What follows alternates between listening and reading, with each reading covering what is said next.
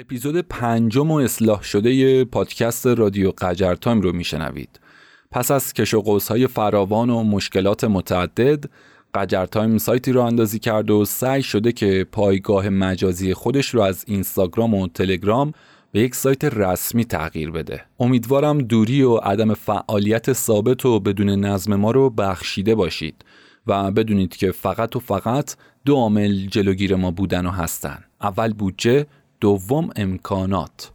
اما با حمایت و همراهی شما رفقا هر طور که شده سعی می‌کنیم خودمون رو اصلاح کنیم و ارتقا بدیم تا بلکه بیش از پیش موفقیت های چشمگیری به دست بیاریم. همچنین با استفاده از سایت قجر تایم می‌تونید هرچه راحتتر به هر دو پادکست ما دسترسی داشته باشید و آدرس دیگر اپ های پادگیر از ما رو هم به دست بیارید و استفاده کنید.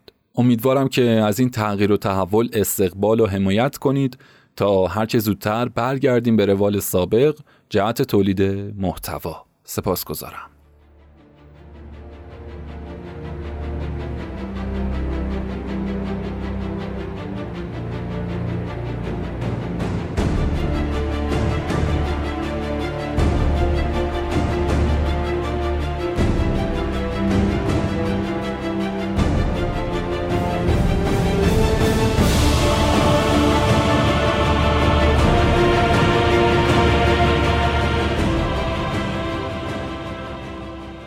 سلام فرهاد مهرآبادی هستم راوی پادکست رادیو قجر تایم ما در این پادکست با استناد به منابع مکتوب و موثق از تاریخ میگیم همونطور که از بیوگرافی ما برمیاد هدف از تأسیس این پادکست بالا بردن سطح اطلاعات تاریخی جوانان میهن می باشد. برای ارتباط با ما می‌تونید به ایمیل یا آیدی پشتیبانی من در تلگرام و غیره رجوع کنید که در سایت و دیگر صفحات ما ذکر شدن. همچنین خیلی برای ما واجب و خوشحال کننده است که این پادکست رو برای حمایت و رشد سطح آگاهی اطرافیانتون معرفیش کنید. روز شمار این اپیزود مطالب و مواردی هستند که ذکر می کنم ژاندارک دوشیزه اورلانز. گالیله دانشمند که با کشفیات علمی خودش مورد خشم روحانیون مسیحی قرار گرفت. زل سلطان پسر ناصر الدین شاه زمان ورود اولین هواپیما به ایران و کوتاه از جهان پهلوان تختی که چطور و برای چی در جوونی جونش را از دست داد. اما روایت اصلی از قیامهای ملی ایرانیان علیه خلفای وقت اسلام تا قتل عام فجیع سردارانی مانند بابک خرمدین رو خواهید شنید. امیدوارم تا همه این مطالب بهانه ای باشن که کمتر از یک ساعت با من همراه باشید و از صدای تاریخ رو بشنوید. پادکست رادیو قجر تایم اپیزود پنجم.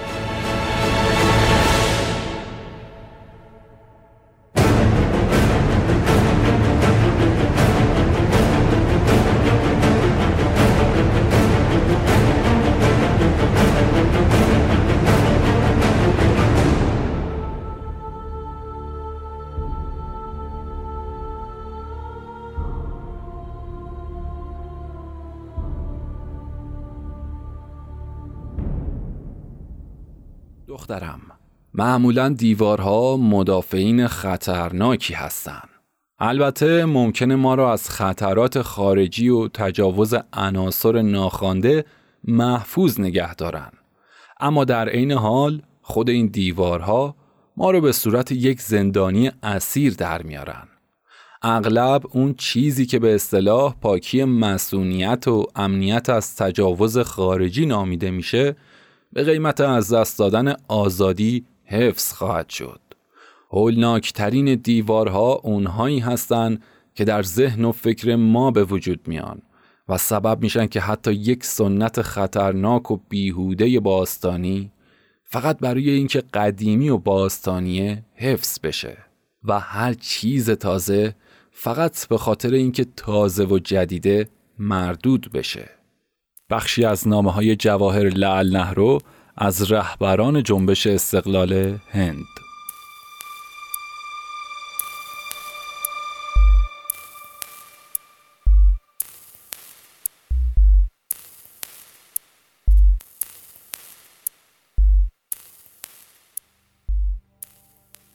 در این اپیزود هم مانند قبل با پنج روز شمار شروع می کنیم و در مطلب اصلی بیریم که حسابی قافلگیرتون کنیم. روز شمار این اپیزود کمی سبکتره تا بلکه هرچه زودتر برسیم به اون روایتی که باید. از روز شمار دوتا خارجی داریم و سه تا داخلی. زادروز ژاندارک یکی از شخصیت های نامدار تاریخ فرانسه.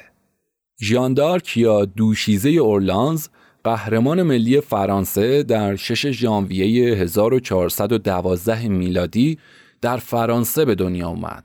اون احتمالاً برای جمعآوری نیرو ادعا می کرد که الهامات غیبی بهش می‌رسه که اون رو به قیام برای نجات فرانسه از سلطه انگلیس فرا می‌خونه.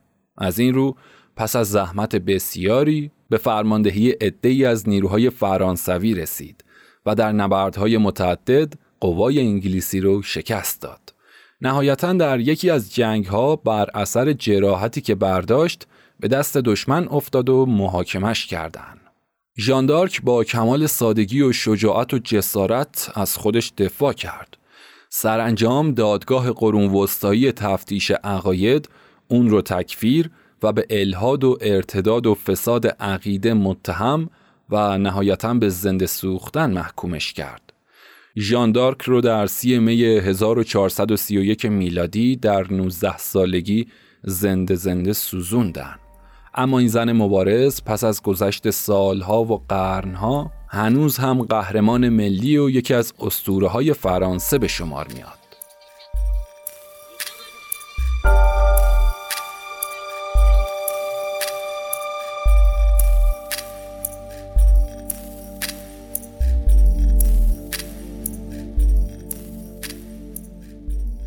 در این روز شمار سال روز درگذشت گالیلئو گالیله مشهور در 8 ژانویه 1642 میلادی رو داشتیم.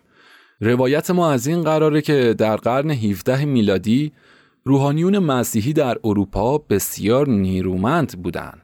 طبقه روحانی نه تنها یکی از ثروتمندترین طبقات جامعه شمرده می‌شد بلکه دستگاه حکومت و سیاست رو هم اداره می کرد. از تمام اینها گذشته طبقه روحانی نگهبانان حقایق آسمانی یا پاسداران حکمت الهی لقب داشتند. علم، دانش، حکمت، خرد و دانایی در انحصار اونها بود و هر چیزی که با علوم الهی هماهنگ نبود به عنوان گفته بیارزش، یاوه، احمقانه، چرند و در پایان کفرالود شمرده می‌شد. در اولین سال آغاز همین قرن 17 میلادی بود که روحانیون مسیحی یک دانشمند ایتالیایی به نام جوردانو برونو رو به جرم هواداری از نظریه حرکت زمین در آسمان که مخالف نوشته کتاب مقدس بود زنده در آتش سوزونده بودند. در چنین اوضاع و احوالی بود که ستاره شناس و فیزیکدان بزرگ ایتالیایی یعنی گالیله موفق به کشفهای هیجان انگیزی شد که طوفان و انقلابی کوبنده در دنیای رابطه علم و دین پدید آورد. از این دوران به بعد که سپاه علم و دین در برابر یکدیگر سفارایی می‌کنن. دانشمندان روحانیون رو به جنگ تن به تن فرا می‌خونن و نبرد پایان ناپذیر علوم طبیعی با علوم الهی آغاز میشه. گالیله با بهره برداری از روش علمی به کار بردن دوربین آسمانی، مشاهده، تجربه و محاسبه های ریاضی به اشتباه بودن بسیاری از نوشته های کتاب آسمانی مسیحیان و نظریه های عرستو که مورد پذیرش روحانیون بود پی می‌بره. اون درستی نظریه های نیکولاس کوپرنیک در مورد حرکت زمین به دور خورشید رو اعلام می‌کنه و زمین رو مسطح و ساکن نمی‌دونه ماههایی رو که دور سیاره مشتری میچرخند رو هم کشف می‌کنه و این سیاره رو یک دستگاه خورشیدی کوچک نامگذاری می‌کنه. لکه هایی روبروی خورشید می‌بینه و میگه برخلاف نظر ارسطو خورشید ستاره صاف و کامل نیست. گالیله پستی و بلندی های کره ماه رو می‌بینه و این جرم آسمانی و ساخته کارگاه آفرینش روحانیون کمال غیبی خودش رو از دست میده. بنای ساختمان محکم اندیشه های ارسطو این فیلسوف معتبر و متحد و محبوب مسیحیان شکاف برمیداره و اشتباه بودن پاره ای از نظریه های اون آشکار میشه. روحانیون مسیحی پیام یا تفسیر این کشف ها رو با نابودی باورهای دینی و بیعتبار شدن کتاب آسمانی خودشون برابر می‌بینن و بر اساس همین دلایل شدیداً دچار سرسام میشن. اگر مردم اروپا نظریه های علمی تازه رو بپذیرن بنیاد ایمان دینی اونها سست خواهد شد. پایه های تخت امپراتوری روحانی پاپ به لرزه خواهند افتاد و رهبران روحانی ثروتهای عظیم و قدرتهای فراوان خودشون رو قطعا از دست خواهند داد. دعوای واقعی بر سر چرخیدن یا نچرخیدن زمین نیست بلکه جنگ واقعی موضوع در خطر بودن قدرت و ثروت روحانیت هست و در اون خلاصه میشه. 16 سال پس از محکومیت برونو و در آتش انداختن اون رهبران دین مسیح گالیله رو به دادگاه میکشونن و نظریه های اون رو چرند، مزخرف، یاوه، مسخره و در پایان کفر به درگاه آفریدگار اعلام می‌کنن و با خشونت بسیار گالیله رو وادار به توبه و پوزش خواهی می‌کنن. در دادگاه تفتیش عقایدی که روحانیون به راه انداختن گالیله به اشتباه خودش و حقانیت کتاب آسمانی اعتراف می‌کنه و میگه که زمین ساکن هست و خورشید به دستور پروردگار به دور اون میچرخه بر اساس رأی دادگاه روحانیون مسیحی و این آگاهان علوم الهی بار دیگر تمامی ستارگان آسمان دور زمین حرکت خودشون رو آغاز می‌کنن و زمین ساکن و مسطح میشه. خورشید و ماه هم صاف و هموار و کامل میشن. اجسام سنگین تندتر از اجسام سبک سقوط می‌کنن. و کتاب مقدس همچنان کتاب آسمانی و فرمایش آفریننده بزرگ شناخته میشه. گالیله سرسختی برونو رو در برابر روحانیون نمیپسنده و با بهره برداری از توبه از سوختن در آتش روحانیت خودش رو نجات میده. اما به درستی نظریه های خودش و کوپرنیک ایمان علمی داره. این نابغه جهان به آزمایش و پژوهش های خودش و انتشار نظریه های علمی ادامه میده تا اینکه بار دیگر نگهبانان حقایق آسمانی اون رو به دادگاه میکشونن این بار مجبورش می‌کنن تا زانو به زمین بزنه و متن کامل توبه رو با صدای بلند بخونه و درخواست بخشایش کنه و تمامی نظریه های خودش رو چرند، مسخره و کفرالود اعلام کنه. اونم همین کارها رو انجام میده و مجازات نمیشه.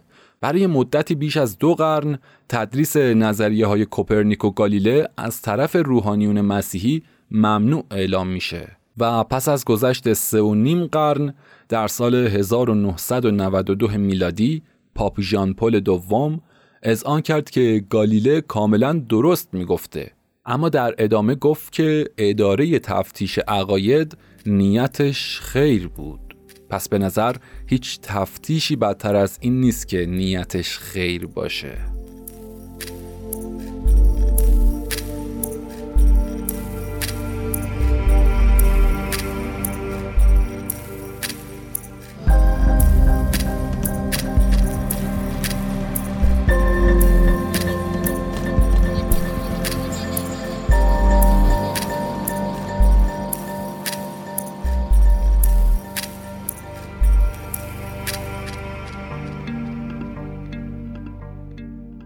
روز شمار داخلی و مربوط به ایران این اپیزود. زادروز مسعود میرزا زل سلطان در 20 دی ماه 1228 که شاهزاده قاجاری بود. اما مسعود میرزا فرزند ارشد ناصر شاه قاجار سه سال از مزفر شاه بزرگتر بود. اما چون مادرش از خاندان قاجاری نبود به ولیعهدی منصوب نشد. مسعود میرزا در ابتدا با لقب یمین و دوله حکومت مازندران و استراباد یعنی گرگان امروزی و بعدش هم حکومت فارس و اصفهان رو بر عهده گرفت. تا اینکه لقب زل و سلطان یعنی سایه پادشاه رو اخذ کرد. در زمان حکومتش بر فارس به خاطر ظلم زیادش ازل شد. اما مدتی بعد به اصفهان رفت تا 34 سال بعدی رو با ستم تمام حکمرانی کنه. اون قشون مجهز و منظمی ساخت و با باجگیری و اخذ مالیات های سنگین از رعیت ثروتی افسانه‌ای به چنگ آورد که به اعتراف خودش برای ده نسل پس از اون کافی بود. اون املاک مردم رو با زور و ظلم قصب و تصرف می‌کرد و شورش ها رو هم با سنگدلی تمام سرکوب می‌کرد.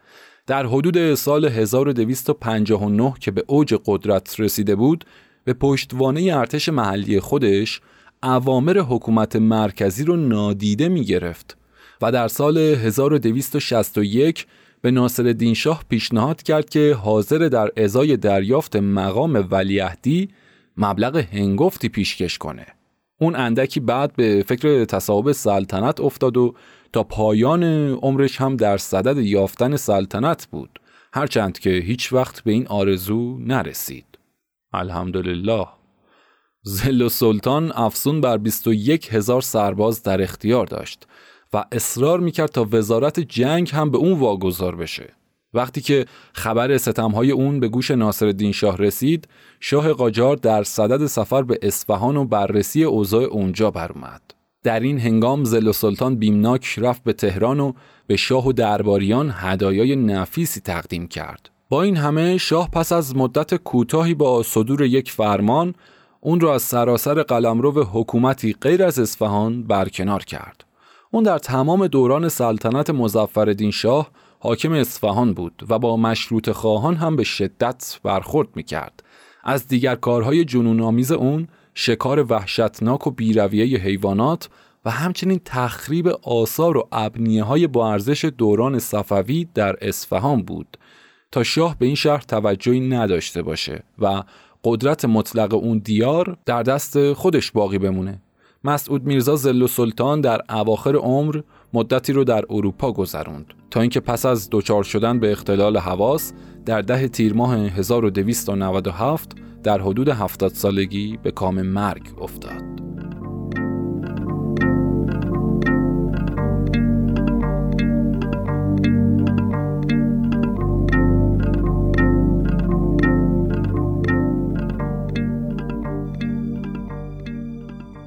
کوتاه از ورود اولین هواپیما به ایران در 14 دی ماه 1292 در پی اجرای یک برنامه پرواز نمایشی در آسمان تهران توسط یک خلبان لهستانی با یک هواپیمای دوباله سبک در زمان احمد شاه قاجار اولین هواپیما وارد ایران شد.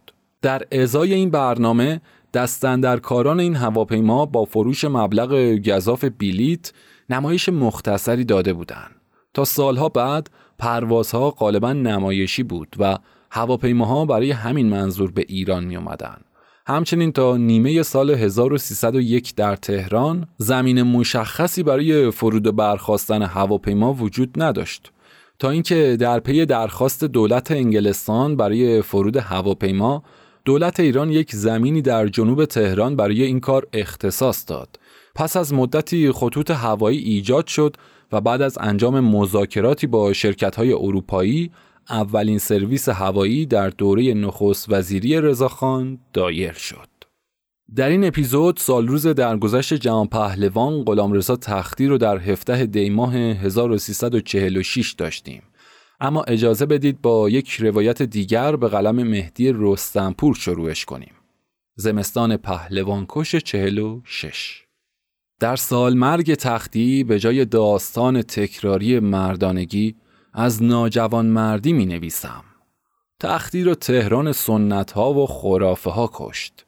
دیماه 46 مردم متعصبی که قلم دوشش می‌کردن زمینش انداختن. تختی نه در گود زورخونه یا روی تشک بلکه اون در برابر جماعتی جاهل و سخنچین زانو زد که غمخوارشون بود و همراهی همدوره های حسودش که محبوبیت تختی رو تاب نمی آوردن. تختی شبیه اونها نبود که خانباجی ها براشون زن می گرفتن. شهلا و غلام رضا عاشق هم شده بودن. از یکیشون پرسیدم چی دیدید از شهلا که هنوز بدش رو میگید.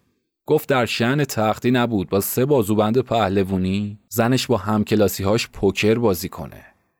همین؟ نه بازم هست. کت و دامن می پوشید. سر زانوهاش پیدا بود. پچ پچه پهلوون پنبه های بی اخلاق و بیریشه با سیبیل های تاج هدهدی به گوش تختی می رسید. قهرمان المپیک باس یه جو غیرت داشته باشه چی میگن کوچه خیابون بنگاه فاجعه فروشی کوچه و خیابون این ناامترین نهاد در تاریخ معاصر تهران که هنوز خونه هامون رو با دیوارهای بلند از اون محافظت می‌کنیم.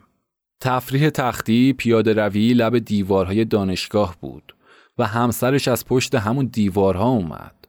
زن روشنفکری که حقوق خودش رو میشناخت. شهلا از دانشکده امیرکبیر پا به خونه مردی گذاشت که پس از سی سالگی سه بار بدون مراسم خدافزی کرد و هر بار مردم به زور برش گردوندن. تختی هرگز دسته به زن نداشت. کلا مخملی و پاشن تخم مرغی نبود. مرامش بیگانه با هر نشونه ای از خشونت.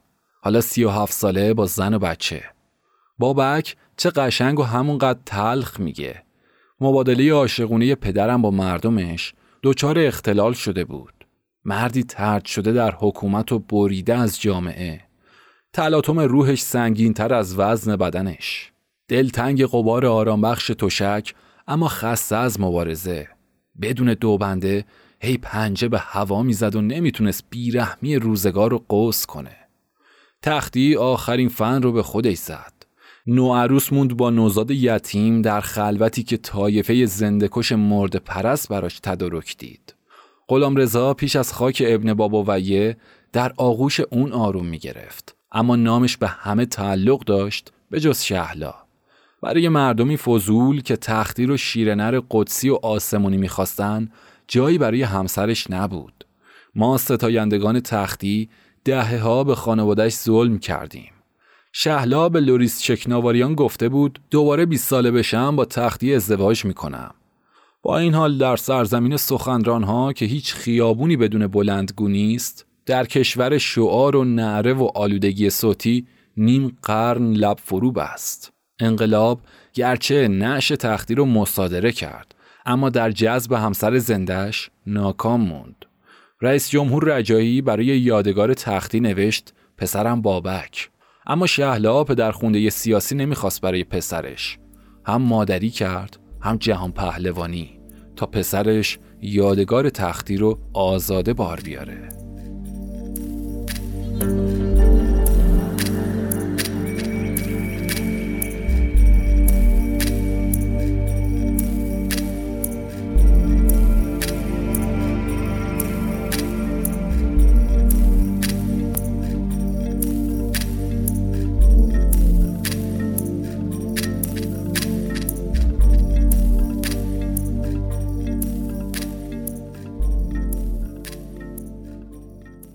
البته دو گزینه دیگه هم خیلی کوتاه میگم و میرم سر اصل مطلب. زادروز محمدشاه قاجار در 20 دی ماه 1186 هم بوده. سومین پادشاه سلسله قاجاریه در ایران.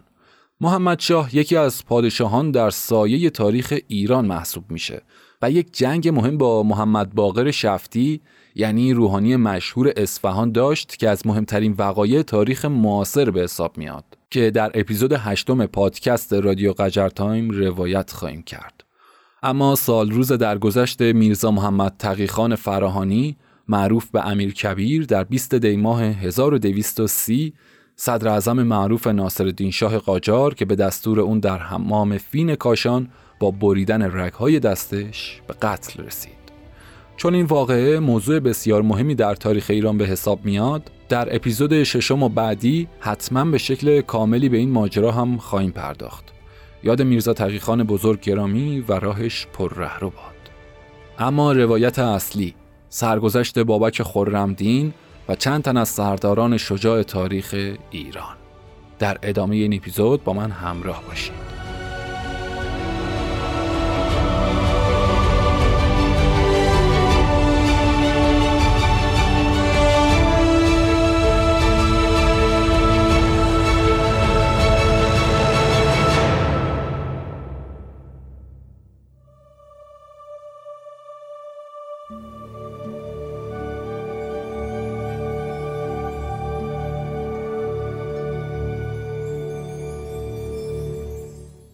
روز 17 دی ماه سال روز قتل بابک خورمدین یکی از محبوب ترین قهرمانان تاریخ ملی ما است. قبل از اینکه بخوام یک ضرب برم برای روایت بهتر یکم به قبل از این واقعه برگردیم بعد از مرگ یزدگرد در سال 31 هجری قمری ایرانی با دولتی مستقل دیگه وجود نداشت اما مفهومش این نبود که اعراب بر ایران تسلط کامل داشته باشند. عملیات جنگی اعراب در مناطق شمالی و کوهستانی ایران یعنی در تبرستان و دیلم و گیلان که مردم اونها لجوجانه در مقابل فاتحان پایداری کردند و مدت مدیدی حیات سیاسی خودشون رو با استقلال ادامه دادن با مشکلات بی سابقه مواجه شد.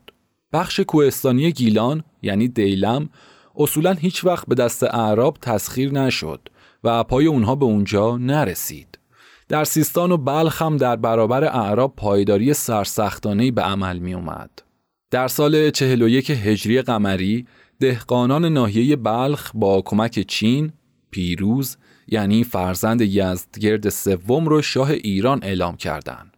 چون امپراتوری چین که مایل نبود عراضی زیر اطاعت اعراب بیشتر از این توسعه پیدا کنه خراسان و بلخ رو بر ضد فاتحان عرب یاری می کرد. منتها چین دور بود و کمک اون خیلی نمی‌تونست موثر باشه.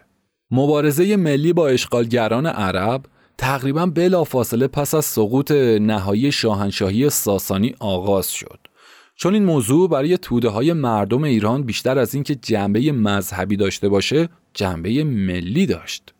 از زمان اسکندر یعنی از هزار سال قبل از اون ایرانیان هیچ وقت سنگینی بار فرمان روایی بیگانه رو بر دوش خودشون احساس نکرده بودند. تاخت و تازهای هپتالیان در زمان ساسانی در بخشی از مشرق سرزمین ایران و همچنین خراجگذاری موقت دربار ایران به این قبایل جنبه زود گذر داشت و از نظر بخش اعظم مردم این کشور پیروزی واقعی بیگانگان به حساب نمی اومد. در عوض اشغال سرزمین پر آوازه اونها به دست بیابان نشینانی که به گفته همه مورخان شرق و غرب از نظر فرهنگ و تربیت به مراتب پایینتر از اونها بودن و توجه به این واقعیت که از اون به بعد میبایست به قانون شمشیر این بادی نشینان سرور باشن و صاحبان واقعی آب و خاک ایران برده و فرمان بردارشون هم براشون بسیار محسوس هم بسیار دردناک بود. به خصوص اینکه این شمشیرکشان نه تنها مساوات و عدالتی رو که بعدا از جانب مورخان ادعا شد برای اونها به همراه نیاوردن بلکه اون چه رو هم که داشتن به قانون الحق لمن غلبه که خودشون به اون استناد می‌کردن از اونها گرفتن. به توصیف نویسنده ایرانی یعنی آقای زرینکوب در برابر سیل حجوم مسلمانان شهرها و قلعه های بسیاری ویران شد و خاندانها و دودمانهای زیادی برباد رفت نعمتها و اموال توانگران رو تاراج کردند و نام قنایم و انفال رو بر اونها گذاشتن. دختران و زنان ایرانی رو در بازار مدینه فروختن و اسرا خوندن. از پیشوران و برزگران که دین مسلمانی رو نپذیرفتن باج و خراجهای گران و زوری گرفتن و جزیه نام گذاشتن و همه این کارها رو در سایه شمشیر و تازیانه انجام دادن که هیچ کس در برابر اونها به صورت آشکارا قدرت اعتراض نداشت. حد و رجم و قتل و دریدن تنها جوابی بود که عرب به ویژه در عهد امویان به هر گونه اعتراضی می‌دادند. اساس کار ایرانیان از عواست قرن دوم تا اوایل قرن چهارم هجری قمری ایجاد جدایی عقیده بین خودشون با سایر مسلمانان بود تا به این وسیله هویت ملی ایرانی رو در داخل جهان اسلام محفوظ نگه دارن. نهزت های سیاسی مانند نهزت ابو مسلم خراسانی در اوایل قرن دوم، نهزت های بهافرید و سنباد در خراسان، جوهیم ابن صفان در ترمز، اسحاق در ماورا النهر، راوندیه و استاسیس در هرات، بادقیس یا بادقیس در سیستان، سپید جامگان در خراسان و بابک خرمدین و سرخ پرچمان و مازیار و افشین و قیام عبدالله ابن کرام و های فکری و مذهبی مانند شعوبیه، کرامیه، زیدیه و صوفیه همه جلوه های مختلفی از کشمکش دائمی بین ایرانیان مغلوب و مسلمانان بوده است. آغازگر این قیام ها به هافرید بود از ایرانیان خراسان که به نوشته ابو ریحان بیرونی یعنی نویسنده شرح حال اون هفت سال در چین گذرونده بود. اون در سال 129 هجری قمری قیام کرد و آین تازه آورد که برگرفته از آین زرتشتی بود. اما هدف اصلی اون مبارزه با اعراب بود. بسیاری از مردم به آین اون گرویدن. اما نهزت ابو مسلم که در این وقت آغاز شده بود تا حد زیادی اون رو تحت شعاع خودش قرار داد. اشکال کار اون در این بود که خود زرتشتیان سنتی هم اصطلاحاتی رو که اون در این دین آورده بود نمیپذیرفتن و اون رو بدعتی در دین می‌دونستن و از این بابت شکایت بردن پیش ابو مسلم. اما قیام سیاه جامگان ابو مسلم در خراسان آغاز واقعی سلسله قیام هایی بود که همزمان با نبردهای استقلال طلبانه مشابهی در دورترین بخش امپراتوری نوخاسته عرب یعنی در نواحی شمالی اسپانیا از جانب مبارزان آستوریا آغاز شده و در اسپانیای مسیحی باز ستانی نام گرفته بود. پرچمی که به دست ابو مسلم برافراشته شد تا زمان بازیابی استقلال ایران از زیر یوغ اعراب توسط یعقوب لیس سفاری همچنان افراشته موند و فقط پرچمداران عوض شدند. یعنی هر کدوم از اونها در زمان از پا افتادن اون رو به یک جانشین تازه نفس سپردن. درباره اصل و نسب ابو مسلم اطلاعات دقیقی در دست نیست. نامش رو بهزادان و نام پدرش رو وندیداد هرمزد نوشتن و اون رو از تبار گودرز یعنی پهلوان شاهنامه و برخی هم از فرزندان بزرگ مهر دونستنش. نسب نامه های دوران صفوی به نوبه خود شجره اون رو به آل علی رسوندن. بسیاری از کارهای اون نشانی روشن بر تمایلات زرتشتی اون داره.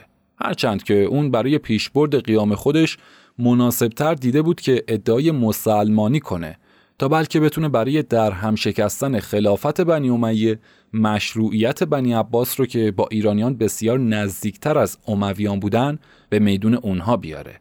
البته که درباره مبارزات ابو مسلم و پایان دردآور کار اون با یکی از بزرگترین نامردی های تاریخ جهان و یکی از سیاهترین صفحات تاریخ خلافت اسلامی باید در یک اپیزود جداگانه بحث کرد و فعلا از اون گذر می‌کنم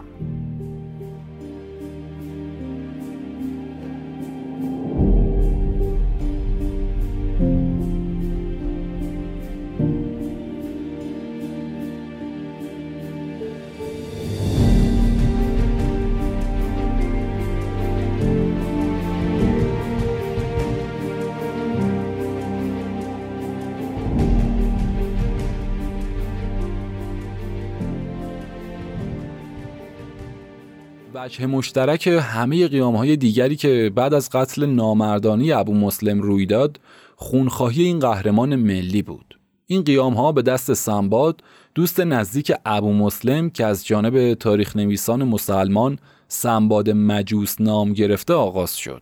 اون از بزرگان نیشابور بود و ثروت و مکنتی کافی داشت. نزدیکی اون با ابو مسلم رو به دنبال اتفاقی دونستن که در نوع خودش گویای وضعیتیه که استقرار عربان در ایران اون روزگار رو به وجود آورده بود. زرین کوب روایت مربوط به اون رو از نسخه خطی زبدت التواریخ متعلق به کتابخونی مجلس شورای ملی ایران در کتاب دوغرن سکوت خودش چنین نقل کرده. اتفاق چنان افتاد که سنباد پسر کوچکی داشت که با یکی از پسران عربان در محله بویاباد نیشابور به مکتب می‌رفت. و اون عربان 400 کس بودن. روزی پسر سنباد با پسر یک عربی به جنگ افتاد و پسر سنباد سر پسر عرب رو شکست چنانکه اثر خون بر اون ظاهر شد. پسر عرب رفت پیش پدرش و ماجرا رو گفت اما پدر به اون گفت که این رو به کسی اظهار نکن و با اون پسر دوستی کن. پسر عرب با پسر سنباد دوستی رو آغاز کرد و بعد از اینکه دوست شدن پسر سنباد رو به خونه برد و عرب یک کسی رو فرستاد پیش پدرش که پسرت اینجاست بیا و اون رو ببر. سنباد رفت به خونه عرب و عرب پسر اون رو کشته و بریان کرده بود و عضوی از اون رو برای سنباد گذاشته بود سر سفره. چون سفره رو جمع کردن عرب از سنباد پرسید که طعم بریان چطور بود؟ گفت خوب بود. عرب گفت گوشت پسر خودت رو خوردی. سنباد از این حرف بیهوش شد. چون به هوش اومد از خونه عرب رفت بیرون و پیش برادرش و این قضیه رو به اون گفت و گفت انتقام ما را آن مردی تواند کشید که خروج کرده است. پس هر دو برادر با هم دیگه رفتن پیش ابو مسلم و این قضیه رو بهش گفتن و ابو مسلم سوگند یاد کرد که بویاباد رو گنده آباد کنم. دو هزار مرد همراه اونها کرد و اون دو برادر رو امیر اون لشکر کرد و رفتن به اون محل و اون 400 عرب رو به تمام کشتن و انداختن و چنان بود که بو گرفت و گندیده شد و سنباد از اون به بعد از نزدیکان ابو مسلم شد و با وجود گبری به رسم اون جامعه سیاه می پوشید و شمشیر حمل می کرد و از پشت ابو مسلم در معرکه ها و جنگ ها با اون حرکت و همراهی می کرد. به نوشته ابن اسفندیار در تاریخ تبرستان چون خبر قتل ناجوان مردانی ابو مسلم به سنباد رسید اون در کمترین زمانی اتباع زیادی جمع کرد و سمنان و دامغان و شاهرود رو متصرف شد و به خزانه ابو مسلم که در این شهر به امانت بود دست پیدا کرد و قصد خودش رو اعلام کرد که آهنگ حجاز کنه و کعبه رو منهدم سازد. دیری نگذشت که جمع بسیاری از زرتشتیان تبرستان و دیگر نقاط و مزدکیان جمع شدن زیر پرچم اون. سه ماه از ری تا نیشابور رو در تصرف داشت و بعد از اون آزم تسخیر قزوین شد و شمار لشکر اون به چند هزار تن رسید. چون خبر این قیام مهیب به گوش منصور رسید، سپاهی گران معمور دفع سنباد کرد. در حوالی ساوه این دو لشکر با هم دیگه روبرو شدن اما نیروی سنباد شکست خورد.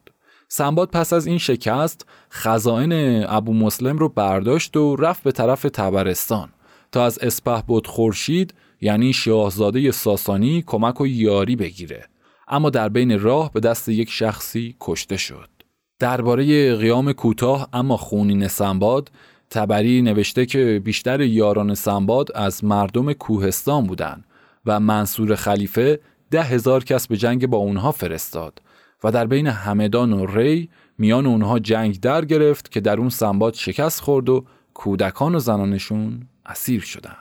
تقریبا بلا فاصله پس از مرگ سنباد قیام تازه در خراسان در سال 150 هجری قمری به رهبری سرداری به نام استاسیس آغاز شد که کسانی از تاریخ نگاران اسلامی اون رو پدر مراجل یعنی همسر هارون رشید و مادر خلیفه معمون دونستن.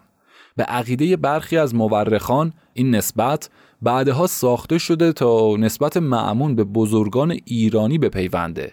استاسیس در خراسان امارت داشت و ظاهرا از حکمرانان محتشم اون سامان هم بوده. حتی وقتی که به قول یعقوبی از اینکه مهدی رو به ولیعهدی منصور خلیفه بشناسه سر باز زده. به حال نفوذ اون در حدی بوده که در اندکی مدتی چند صد هزار نفر رو علیه خلفای عباسی تجهیز کرده. تبری طی حوادث سال 150 هجری قمری نوشته که از دیگر وقایع این سال خروج استاسیس با مردم هرات و بادغیس و سیستان و شهرهای دیگر خراسان بود. میگن اون نزدیک به 300 هزار مرد جنگجو تحت فرمان داشت و چون به خراسان دست پیدا کرد رفتن به طرف مرو رود اما در جنگ نهایی با قوای خلافت بر اثر خدعه خازم یعنی فرمانده خلیفه تارومار شدن ظاهرا استاسیس رو همراه با فرزندانش به بغداد فرستادن و در اونجا به امر منصور خلیفه به دار آویخته شدند. سیمای با شکوه این مبارز در سایه های روشن دفتر تاریخ همچنان مبهم مونده.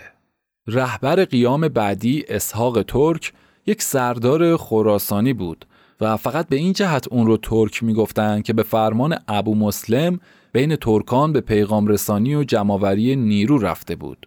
بعد از قتل ابو مسلم رفت به ماورا نهر و مردم اونجا رو به قبول رسالت ابو مسلم دعوت کرد و به اونها گفت که ابو مسلم نمرده بلکه در کوه دماوند پنهان شده و در آخر و زمان ظهور خواهد کرد همزمان با قیام اسحاق در خراسان افراد فرقه‌ای که راوندیان نامیده می شدن در خود بغداد یک قیامی علیه منصور خلیفه ترتیب دادن و نقشه جالبی هم کشیدن.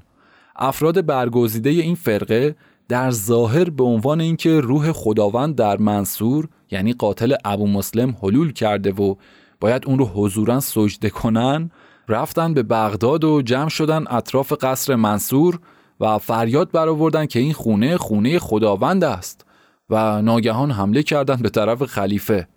تعداد اونها 600 نفر بود اما سپاهیان به اون طرف شتافتن و اونها رو با شمشیر پراکنده کردن و کشتن. از اون به بعد یک اسبی آماده در دربار عباسیان نگهداری می‌شد که همیشه زین کرده حاضر بود تا در مواقع ضروری مورد استفاده خلیفه قرار بگیره. به نوشته تبری این فرقه تا آغاز قرن چهاردهم هجری قمری همچنان فعالیت داشته.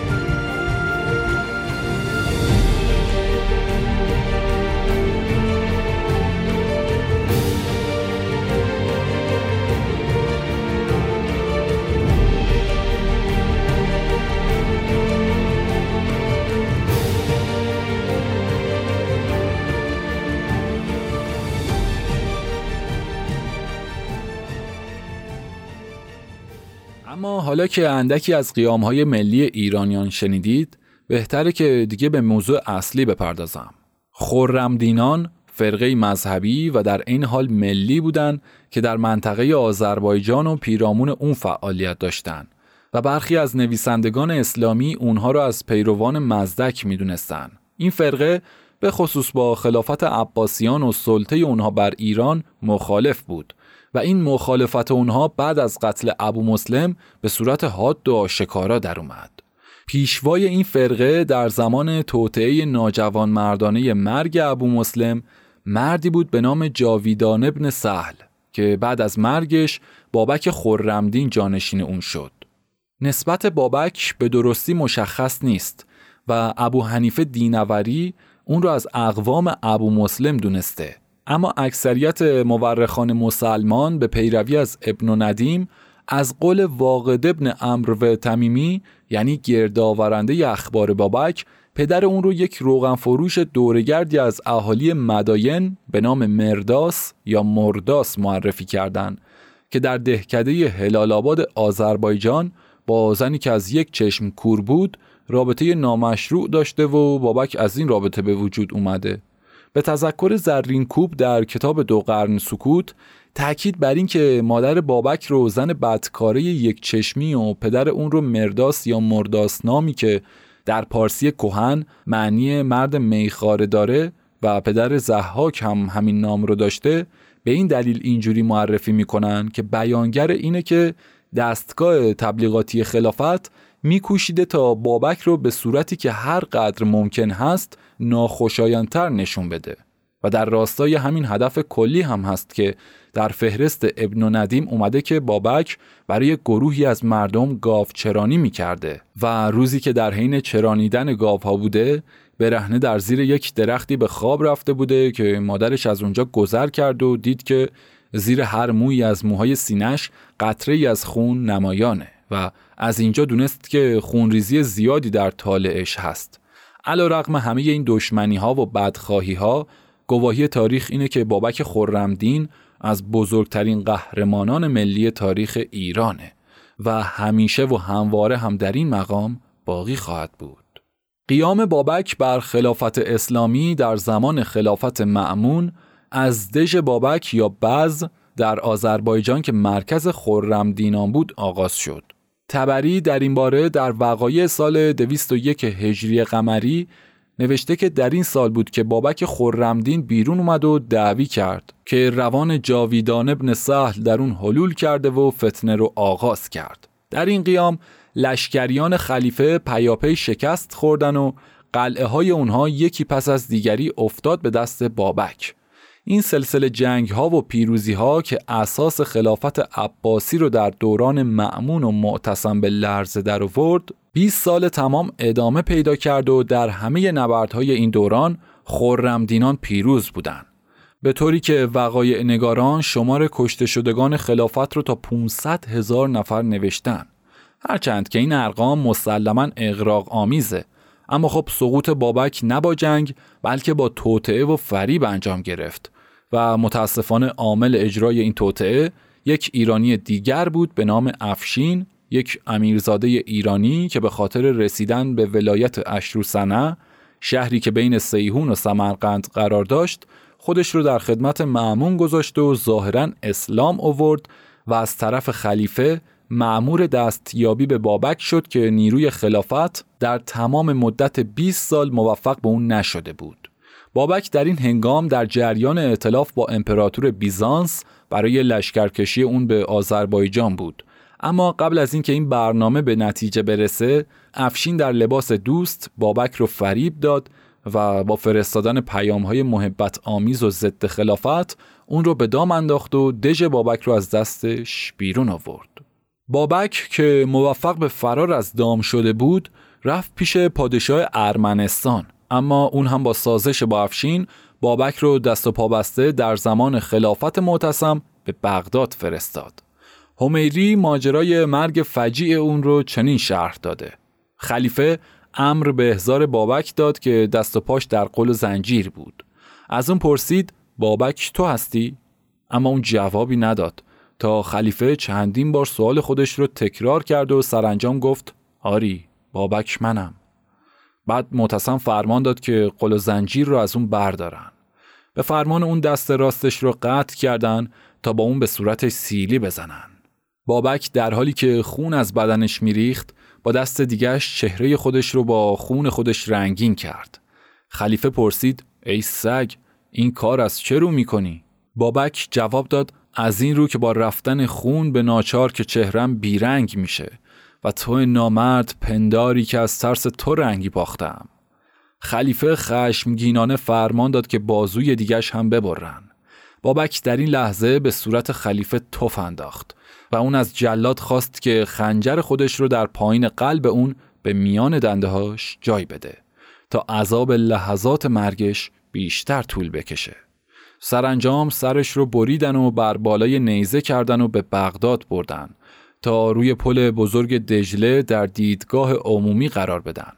پس از مدتی سر رو به خراسان فرستادن تا در یکایک شهرهای اونجا گردونده بشه. درباره عقاید فرقه خرمدینان هر چی که به ما رسیده از تاریخ نویسان مسلمان رسیده و گویی که در انتصاب انواع جرایم و اتهامات به اون با همدیگه مسابقه گذاشتن چون کتب و نوشته های خود بابکیان پس از تصرف دژ بابک همشون توسط اعراب در آتش سوزانده شدن. در سال بعد از قتل بابک مازیار یعنی اسپهبد ایرانی تبرستان بر خلیفه اسیان کرد و این بار اون هم با دستیسه خلیفه به دست عبدالله ابن تاهر اسیر رو به بغداد فرستاده شد. و در اونجا خلیفه اون رو به ضرب تازیانه کشت و جسدش رو روبروی جسد بابک به دار آویخت. چندی پس از اون همین معتصم افشین رو متهم کرد که در توطعه علیه اون با مازیار همدست بوده و به همین جهت افشین رو هم به زندان انداخت و در همونجا مرد نتیجه خیانت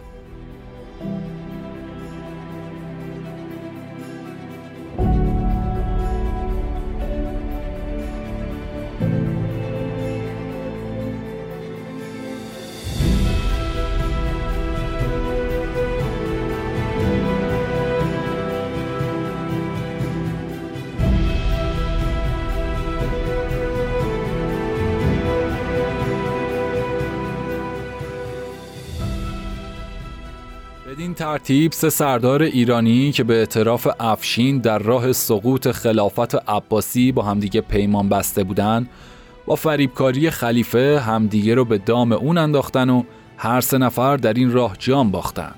در ارتباط با این فاجعه ماجرایی که خاج نظام الملک در سیاستنامه خودش آورده از نکات عبرت انگیز تاریخ ما هست خاجه نوشته که معتصم خلیفه به مجلس شراب برخواست و در حجره وارد شد. زمانی در اونجا بود بعد از اون اومد بیرون و یه شرابی خورد و باز رفت و وارد حجره دیگری شد. باز اومد بیرون و یه شرابی خورد. بار سوم در حجره دیگری وارد شد. بعد اومد بیرون و در گرمابه وارد شد و غسل کرد و دو رکعت نماز گذاشت و باز اومد به مجلس و گفت قاضی یحیی دانی این چه نماز بود؟ گفت نه.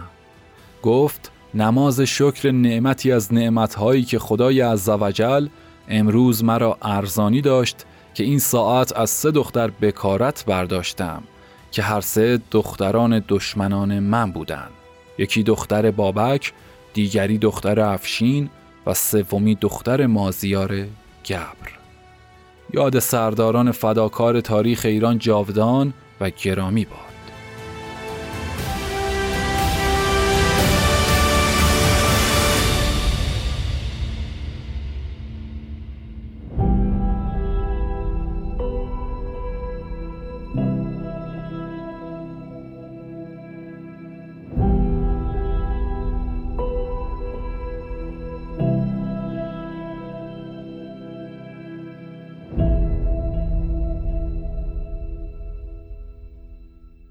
سخن پایانی. اپیزود پنجم به پایان رسید. نظرات خودتون در مورد قتل عام فجیع سردارانی همچون بابک خرمدین رو برای ما بنویسید و ارسال کنید. برای اطلاع از روند تولید محتوا و علاوه استفاده از دیگر مطالب قجر تایم در سایت و اینستاگرام و تلگرام و غیره حضور داشته باشید و با معرفی صفحات ما به نزدیکانتون لطفا حمایت از ما رو فراموش نکنید. همچنین برای هر نوع حمایت و همراهی و ارتباط با ما می‌تونید از طریق ایمیل و اینستاگرام و آیدی پشتیبانی من در تلگرام پیام بدید و ارتباط برقرار کنید. بسیار سپاسگزارم که تا پایان این اپیزود با من همراه بودید و صدای تاریخ رو شنیدید. منتظر اپیزود ششم و اصلاح شده پادکست رادیو قجرتاین باشید.